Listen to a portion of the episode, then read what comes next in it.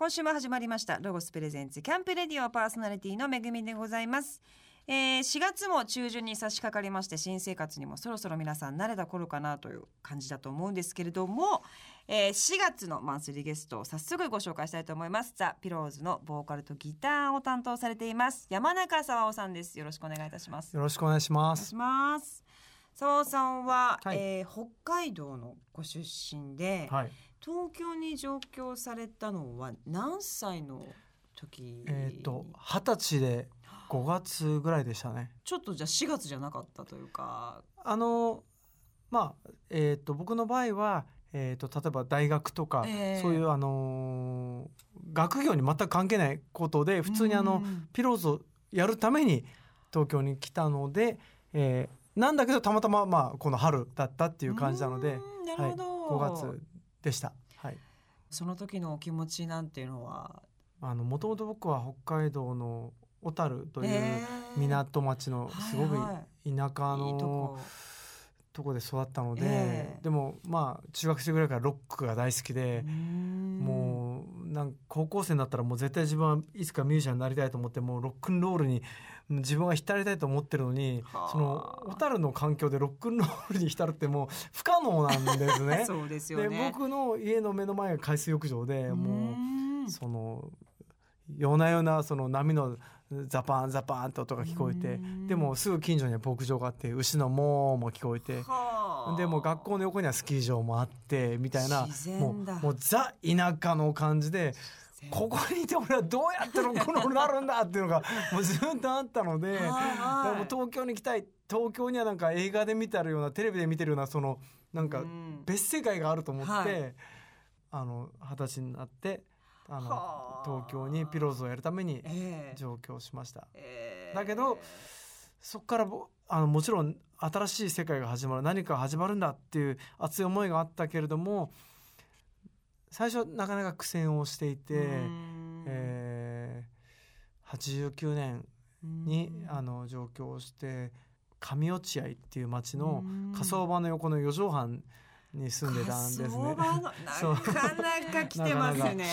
でもうエアコンもないとこでで北海道から来たのでその関東の暑さがもう凄まじいんですよ。はいですね。でまあピローズを結成してもメンバーともバンドをやるこう職場の人みたいな間柄になってな友達みたいにならなかったのでうん仲良くもならなかったしであのうんそしてインターネットもない時代なのでその北海道の友達とも連絡を取るっていうと長距離電話でちょっと高いみたいな。めちゃめちゃ高いですよそのあ頃そうなんですか。ちょっとかけたら油断したらもう家賃が5万なのに電話代も5万いっちゃうみたいな、ええいや本当にそういう世界でね。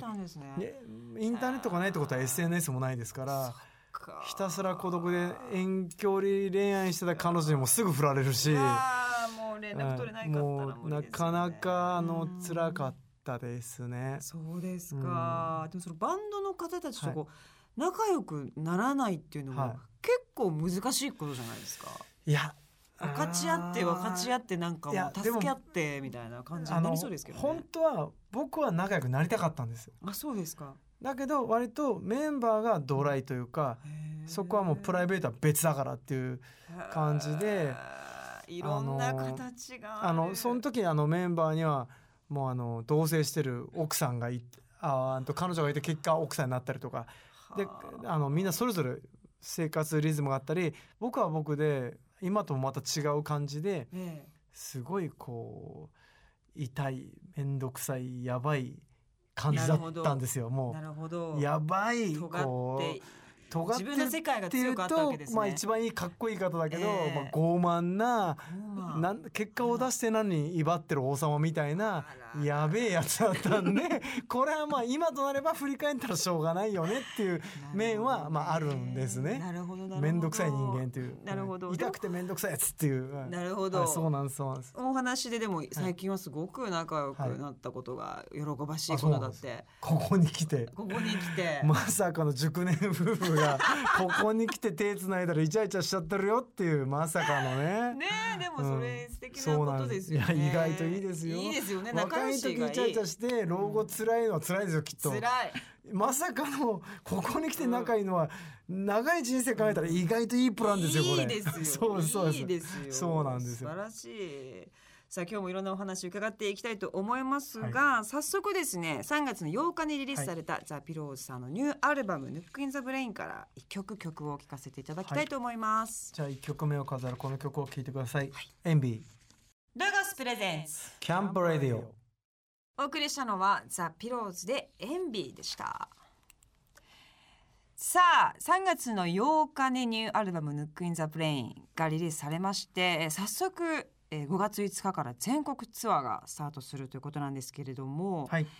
えー、と最初が5月5日高崎かはい。らスタートしてということですよそうです。ね、群馬ですね。これがはい。本当はうん。これじゃなかったんです、あそうなんですか。高崎は6月10日だったんですね。あそうなんですか。6月9日に ピーズの武道館が後から決まったんです。あのピローズのドラムがもう一個やってるバンドザ・ピーズ。はい。このザ・ピーズが、まあ、6月9日に武道館やるんです。30周年記念を。はい。これがあの後から決まったんですね。はい。でその翌日の10日が高崎だったんです。はいはいはいはい。おっとってなって。であのまあドラムの慎一郎は別に面白いからやろうよって言ったんですそのあのはいはい。武道館やって翌日に高崎のちっちゃいライブハウスでやるの面白いからやろうよって本人は言ったんですけど、うん。あの僕と、まあ、ギターの真鍋君がうん「嫌だよ」って言って いやさすがに俺はもう普通にピーズ見に行って感動してその日打ち上げで飲んだりしたいから翌日ツアーって嫌だよっつって「えそうで急にスケジュールを変えて唯一1個だけ変えてツアーの初日に高崎フリーズになったんです。そんなことあります？いや今までなかったですけど。打ち上げがあるからね。まあまあでもそれぐらいね応援もものすごくされてますしそうですしファン大ファン、うん。そうですし僕らは今時の若手と違って打ち上げ込みで絶対スケジュール組みます。でそれも教育が行き過ぎてマネージャーもおかしくなって「この日で飲みますよね」みたいな「じゃあ仕事できませんよね」みたいなのが もうねもうわけわかんない。わけわかんないでしょ？あのミュージシャンってね、うん。あのまあ、一応ささやかな反論はやっぱりそういうとこで気づいたなんていうかな友情もあってやいやこれ本当に本当ですよ。今すげえちょっと今いやべえ。今ちょっとこれはよくこんな言い訳思いついたなみたいな笑いでしたけど。いやでも本当にそうそうなんですよ。あのわかります。いや見ててもあのそこから育んで酒場で育んでんなっていうのはよく目撃してます。本当ですよ、そういうのがあるんです、はい本当に本そこ当に。から生まれていくね曲ことがももしかして本当にあるんです。うんかといって、ええ。若手に「なんだよ俺の酒飲めねえのか」とかはやらないですよ。いやそれねもちろん。それはまあ絶対やらないいや絶対それはやらないですもちろん、ねそうですよね。それはしないですけどえええあのみんなで仲良くしようよみたいなのがえねありますよ。そう そうです。よねありますよ。笑顔でそうです。じゃあツアーも旅がこう、はい。たくさんこのようになっていると、まあ、毎回こうお酒、あ必ず飲みますね。あはい、はいバンドメンバーと一緒にでえーっすよね。と当日は必ず飲みます移動日は僕はメンバーとは飲まないですああそだけうですか。どあの僕らあのえっと3人のグループで、うんえっと僕山中沙央とギター真鍋義明ドラム佐藤慎一郎っていう3人なんですね。はい。でもベーシストが必要じゃないですか。ねでベーシストはサポートミシャンで今有江義則君っていう人がやってもらってるんですよ。はいええで僕はその有江君に「ちょ今日行こうよ」って言ったら大体「行きましょう」って言ってくれるんでそのうん有江君かスタッフと飲みに行きます。うーんあのメンバーのお二人はその時はお二人で飲んでんですかね？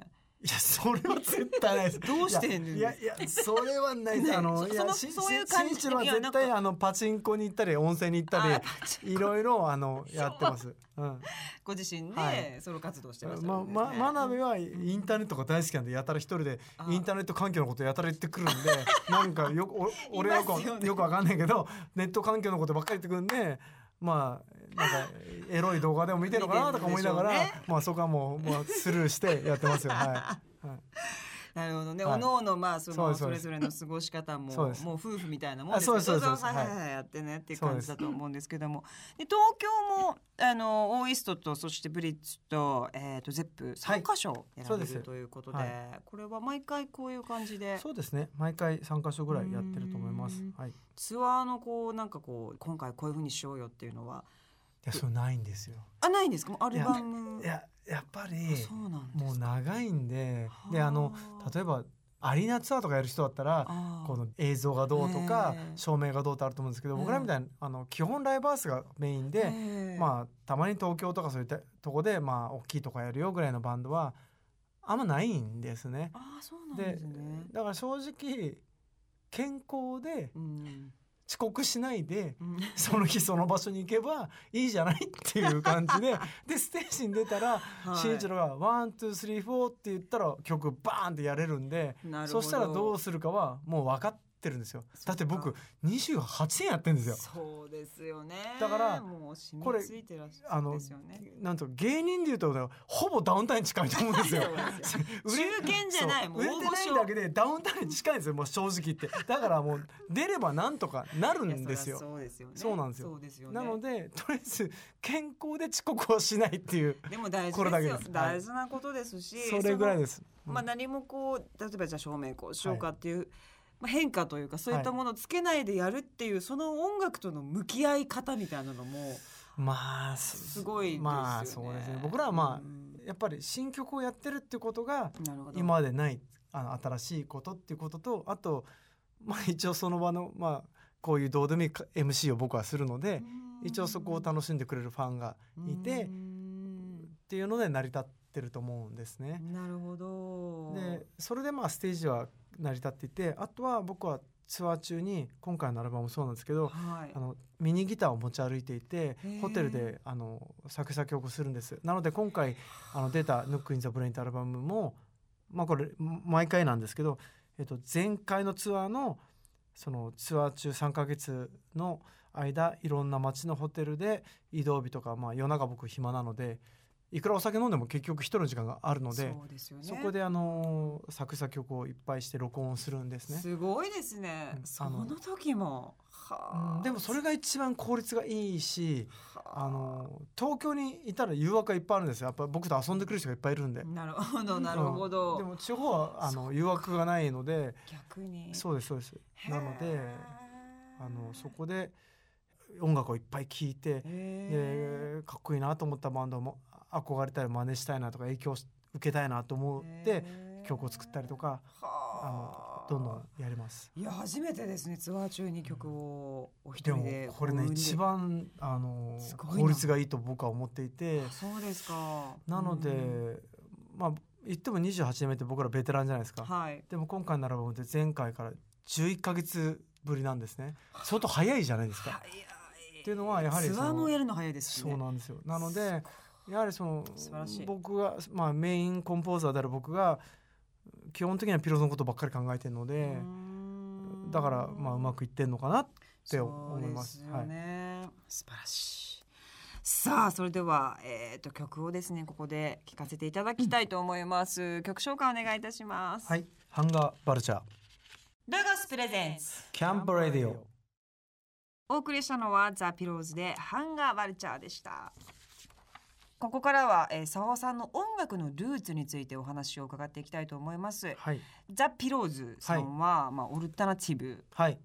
なイメージが、はえー皆さんあると思うんですけどもご自身が一番最初にこう覚醒したというか最初はあのフォークです。えあの僕はあのえっ、と母親の弟だからおじですね。はい。おじが持っていたサイモン・ガーファンクルの「グレイテスト・ヒッツ」っていうアルバムがあってももうそれがすごい好きでなんかその僕は当時まだ9歳とか10歳の頃から歌謡曲がすごい嫌いだったんですね。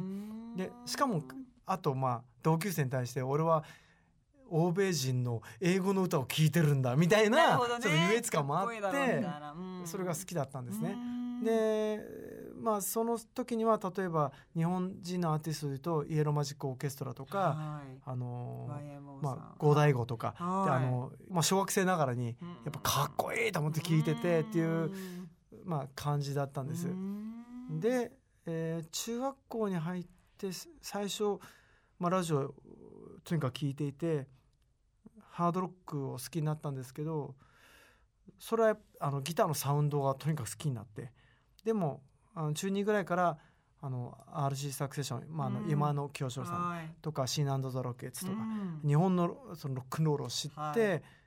急にこう歌詞の世界とかう、ん。そのふなんていうのかないかがわしい不良っぽさみたいなはい。感じを知ってうん。憧れてそこからあの日本のロックンロールを好きになっていくんですね。うんでまあ佐野モータルソン好きになったりコレクターズ好きになったりっていう感じで、えーそれがまあ僕のルーツですかね。そうなんですね。最初がこうフォークっていうのがうん。ものすごくいあの現在とかけ離れすぎているような気がして。ただ70年代のフォークって ええ。吉田拓郎さんもそうですけどうん。あのフォークっていう名前ですけどその人間のキャラクターは意外とロックでああの長渕剛さんとかもそうですけど結構過激なはああのオラオラな感じが実はあって。拓郎さんそうですね。そうですよね。ね。そうなんですよ、はい。なのでなんとなくその時代にはちょっと過激な一面もあったんです。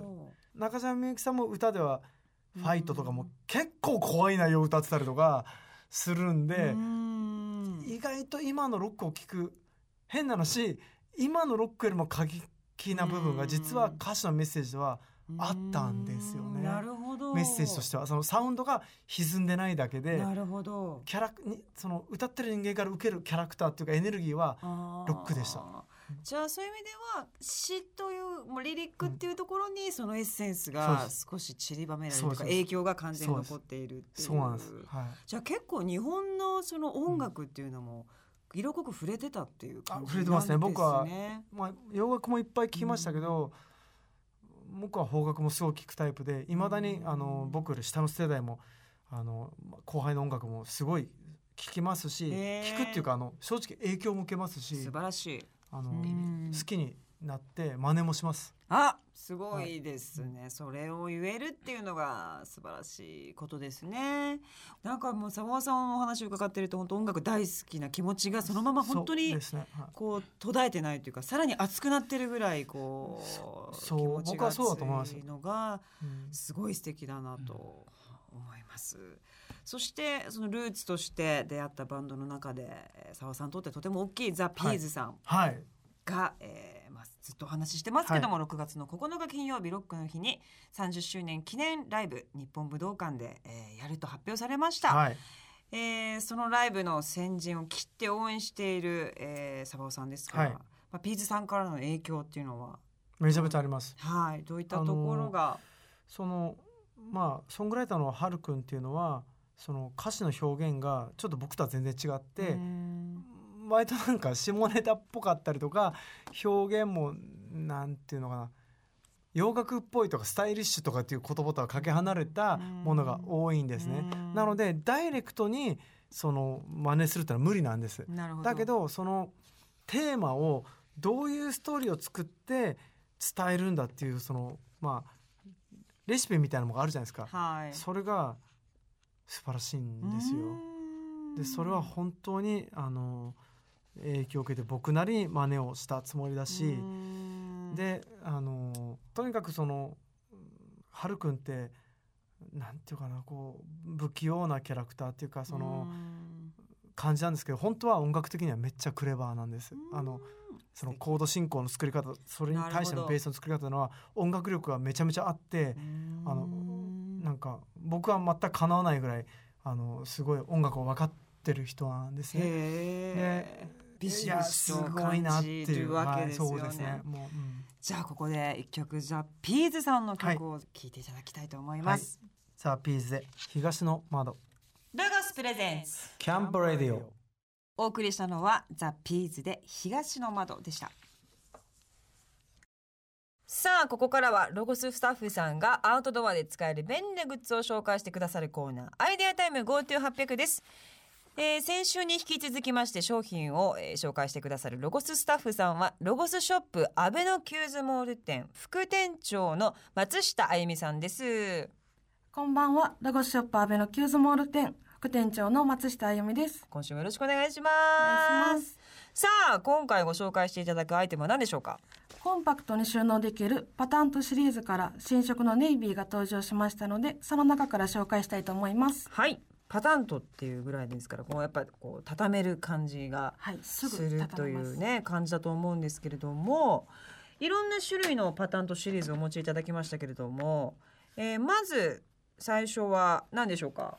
パタントチェアです。はい S と M で高さの違う2サイズの展開の可愛いコンパクトなチェアです。うーんこれもねあの今目の前に現物ありますけれどもこう本当にもう誰でもと言いますか引っ張るだけでパタンと、まあ、音がね聞こえたと思いますけどこう収納できる畳める感じになっていて持ち運びができるように取っ手みたいになってるんですよね。ではい広げたらこう椅子になるっていう感じなので、まあ、お子さんとかでもね一人でもこう組み立てられるというか、はいもう誰でもできるような感じになっていると思うんですけども、はい、アウトドアでのチェアとしてはもちろんなんですけども、うん、高いところのものを取るときには踏み台としても使っていただけます。こあの重さに結構じゃあ耐えられるってことですよ。人がはい。ね、乗ってもだし。ちら150キロの耐荷重がございます。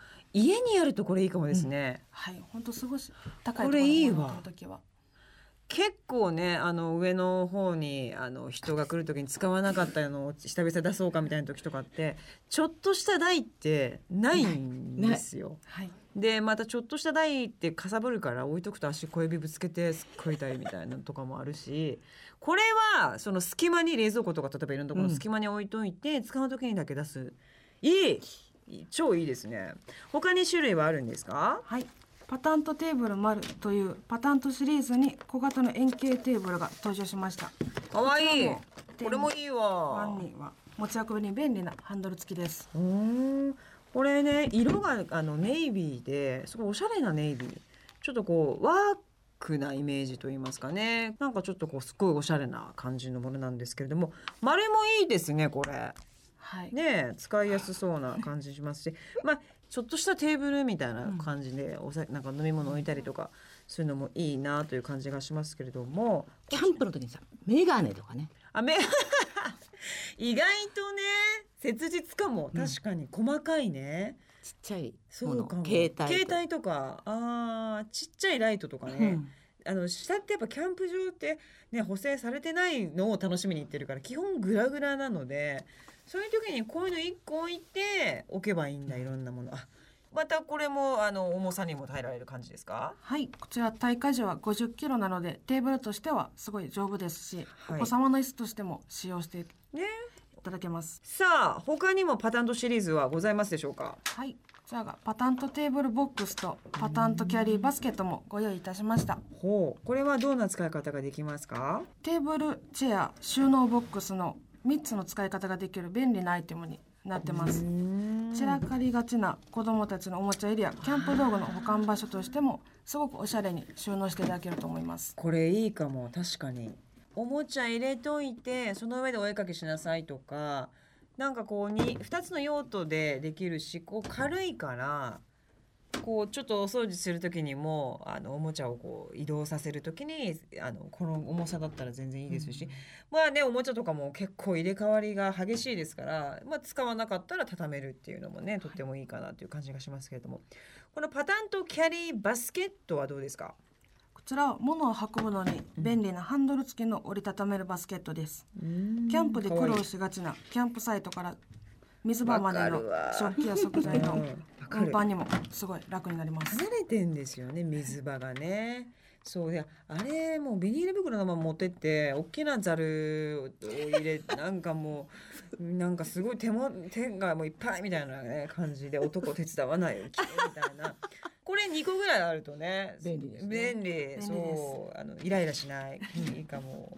しかもこれ本当に一瞬でぺちゃんこになって収納できるから、場所もね、あの取らないですしあこれもいいわ。これいいすごいいいかも。キャンプの時にね食材。お水が濡れてもねこれプラスチックですよね。はいだから別にに後でさって拭けば全然大丈夫ですしこれもかなりいいなというふうに思います。はい。ポップなあのデザインで、まあ、ネイビーですのでこれ 85? あ確かに。番号書いてますけどこれ何でしょうか？ロゴスのブランドが設立された1985年にちなん。だ数字になってます。これお全部のアイテムに記入されてるんですか？いや全部ではないです。急にパタンとシリーズ刻んどこうってなったんですか？社長が。ウェアにも少し。ああたまにたまにね、はい。だからもうレアアイテムですよね。そうです。85がはい。刻まれてるレアアイテム、85年からかと思いながらね。はい。はい。使うか使うことができるということで。淳さんどうもありがとうございました。ありがとうございました。はい。今日ご紹介した商品は番組ホームページでもご紹介しています。アドレスは http コロンスラッシュスラッシュキャンプレディオ .jp ですさあそれではここで一曲聴いてください。ザ・ピローズで王様になれ。ロゴスプレゼンツ。キャンプレディオ。お送りしたのはザ・ピローズで王様になれでした。4月のマンスリーゲストは、えー、ピローズのボーカルギターの山中沙央さんにご出演いただいております。本当いろんなお話どうもありがとうございまありがした、とうございます。最後にあの毎回ゲストの方に聞いてるんですけども、はい。まあ将来的にっていうかもうはい。どんなおじいさんになりたいですか？って聞いてるんですけどいやそれがねうーんなんだろうな。あんまりないんですけどなんかあの例えばうーんこういう大きい会場でいつかやってみたいとかはうーん海外ツアーやってみたいとい、か、うん。あの僕なりにもう叶えてしまったんですね。アメリカツアーも6度ロンドンも2回行ってライブもレコーディングもやりました。まあ一応20周年の時に武道館もやらせてもらってね。なんていうかうーんそういうのが意外と僕なくて、でその意外とないことが45年前の僕は不安で不安でしょうがなかったんですよね。なるほどね。でもなぜか状況は変わってないのに今は不安ではなくてうーん明日のことは明日考えようとかなるほど。1年後のことは1年後考えようぐらいの気持ちで入れてるんですね。うん。満たされてるだからわけですね。将来どうなのかなって。でもなんかそのうーんガツガツうーん現役でとも思ってなくて。なそうですか。あのいや現役ではやると思いますけどガツガツはいらないというかなるほど。多分その時に合ったテンションの制作リズムとうん。そのツアーの日程とかそのサイズのライブハウスがあってなるほど。なんか音楽もねもしかして変化しているかもしれませんだと思いますし、ええ。能力も下がってってるかもしれないしあの例えば作品もセールス的も下がってるかもしれない。でもそれももう傷つかないぐらいの感じに僕はなってしまったんですね。ななのであとそれはなんでかっていうとなんていうのかな。量と質ってやっぱ違ってはい。やっぱ僕にはすごい強い味方がいっぱいいるんです。えー、とそれはんあのメンバーもだしスタッフもだしリスナーも一生多分僕のことを嫌いにならないだろうっていう人がいるんですね。うん。でそれがあのビジネスとして成り成り立つ成り立たないを置いてなくても僕の心を満たすっていうことにおいては絶対満足する見方がいるんです。なるほなのでどそうですよね。まあそれをまあその時のペースでやっていくのかなっていう想像をしてあの不安はなくあの自然にそれが一番幸せです鼻息荒くんあの本当に鼻息荒くなった時はそれでいいんですけど、あの鼻息荒いふりもせず普通にやれるんじゃないかなっていう想像今の僕はしてます。なるほど、でもそれ一番ベストというか無理はダメだし、ねそうです。ハッピーな形になるんじゃないかなと、はい、思います。えー、2週にわたっていろんなお話本当にどうもありがとうございました。ましたぜひ遊びに来てください。はいロゴスショップがまたまたオープンいたしました3月30日に東京都2店舗目となるロゴスショップコピス吉祥寺店がオープンですロゴスショップはアウトレットショップインショップを含め全部で48店舗になりました。この春もエンジョイアーティングしたい方はぜひお近くのロゴショップに遊びに来てください。ゴールデンウィークプラスワンキャンペーン実施中です。絶好のアウトドア日和となるゴールデンウィークに向けてロゴスからささやかなプレゼントをご用意させていただきました。